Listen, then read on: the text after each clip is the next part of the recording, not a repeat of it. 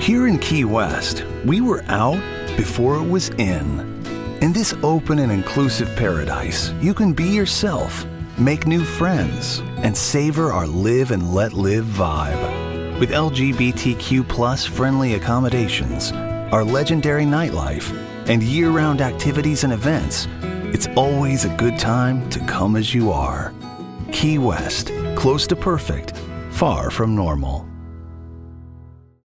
Benvenuti o bentornati su questo canale digitale dedicato alle neuroscienze e alla salute mentale e se vi interessano questi argomenti iscrivetevi subito per restare sempre in contatto con me. Anche oggi vi parlo di un disturbo di personalità molto interessante, vi parlo infatti del disturbo schizoide di personalità, che è un disturbo mentale che ha una prevalenza stimata nella popolazione che varia tra il 3 e il 5%, per cui non poco diffuso tra le persone e anche lui con una leggera maggiore frequenza tra i maschi. Questo disturbo, insieme al disturbo schizotipico di personalità e a quello paranoideo di personalità, fa parte del cluster A, il primo gruppo del grande capitolo dei disturbi di personalità del DSM-5, che viene anche definito il gruppo eccentrico o bizzarro, ovvero il più insolito nelle manifestazioni cliniche dei tre raggruppamenti dei disturbi di personalità del DSM. Ma veniamo alla domanda principale a cui vuole rispondere questo video. Quali sono le caratteristiche cliniche della personalità schizoide? Bene, vediamo che il disturbo schizoide di personalità è caratterizzato da una grave difficoltà, una forte anomalia nel mettersi in relazione con le altre persone. Dirò di più, non solo queste persone mostrano poche o nulle competenze relazionali, ma non hanno proprio nessun desiderio di comunicare e di stare con gli altri, per cui il risultato è che si isolano dalla comunità di riferimento e riescono a stare non senza difficoltà, anche in quel caso, solo magari con uno o due amici o familiari che per lo più sono utili a soddisfare alcuni bisogni di base come alimentarsi, avere un minimo di igiene personale e chiedere aiuto in caso di problemi di salute. Spesso le personalità schizoidi possono voler perseguire alcune attività solitarie, quasi sempre intellettuali o di concetto, come leggere, usare il computer, puzzle, collezionare oggetti o cose simili, ritirandosi, per così dire, in un mondo fantastico che viene costruito a misura degli interessi loro, spesso rigidi, che possono anche essere presenti, anche come passioni dentro queste persone. Bisogna dire che in realtà poche attività o esperienze riescono a dar loro piacere e questo si riflette in una loro caratteristica cronica anedonia, sebbene alcuni soggetti possano manifestare, come dicevamo prima, una sorta di passione verso alcune attività. Le personalità schizoidi, non troppo gravi perlomeno, riescono magari a trovare un lavoro che magari si accorda bene con il loro carattere ritirato e schivo, ad esempio lavori da laboratorio, produzioni artistiche, bibliotecari o cose simili, anche se raramente hanno amici e ancora più raramente si sposano, ad esempio, per via del fatto che sono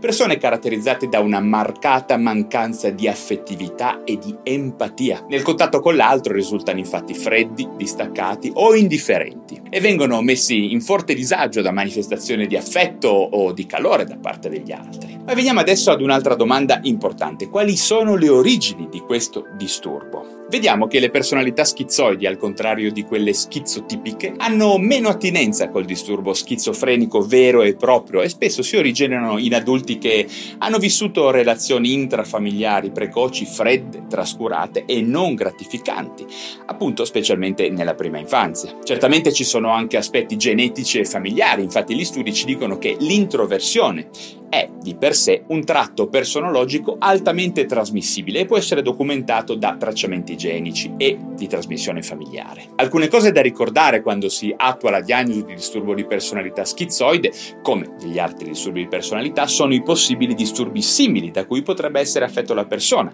In particolare sarà importante escludere, ad esempio, la schizofrenia vera e propria, l'autismo, la depressione, la sindrome di Asperger, un pochino come dicevamo per il disturbo schizotipico di personalità ma anche alcune forme di deficit cognitivo, la grave fobia sociale e ovviamente altri disturbi di personalità del cluster A come lo stesso schizotipico che il paranoide, ok? Ma veniamo al trattamento. Se ad esempio nel disturbo schizotipico ci possono essere alcune indicazioni all'utilizzo dei farmaci, vediamo che nello schizoide l'approccio privilegiato dovrebbe essere sempre di tipo riabilitativo e psicoterapeutico perlomeno all'inizio. Essendo difficile entrare in relazione con queste persone, il punto importante è proprio quello di provare a comunicare interesse e attenzione nei confronti di queste persone, provando a entrare nel loro mondo in silenzio, in punta di piedi, magari tramite l'offerta di un aiuto concreto a dei bisogni evidenti. Solo in seguito si può tentare un lavoro riabilitativo e di lenta rieducazione alle relazioni, magari anche provando un intervento comunitario, a patto che la persona abbia sviluppato fiducia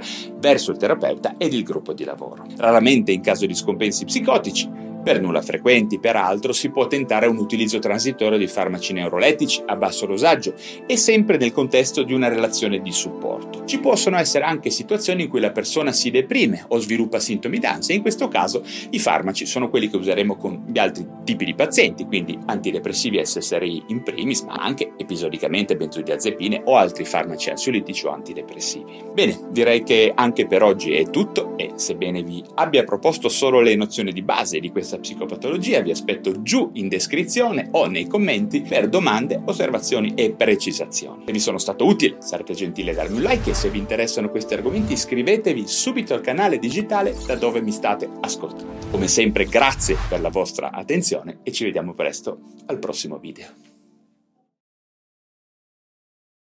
Here in Key West, we were out before it was in. In this open and inclusive paradise, you can be yourself, make new friends, and savor our live and let live vibe. With LGBTQ friendly accommodations, our legendary nightlife, and year round activities and events, it's always a good time to come as you are. Key West, close to perfect, far from normal.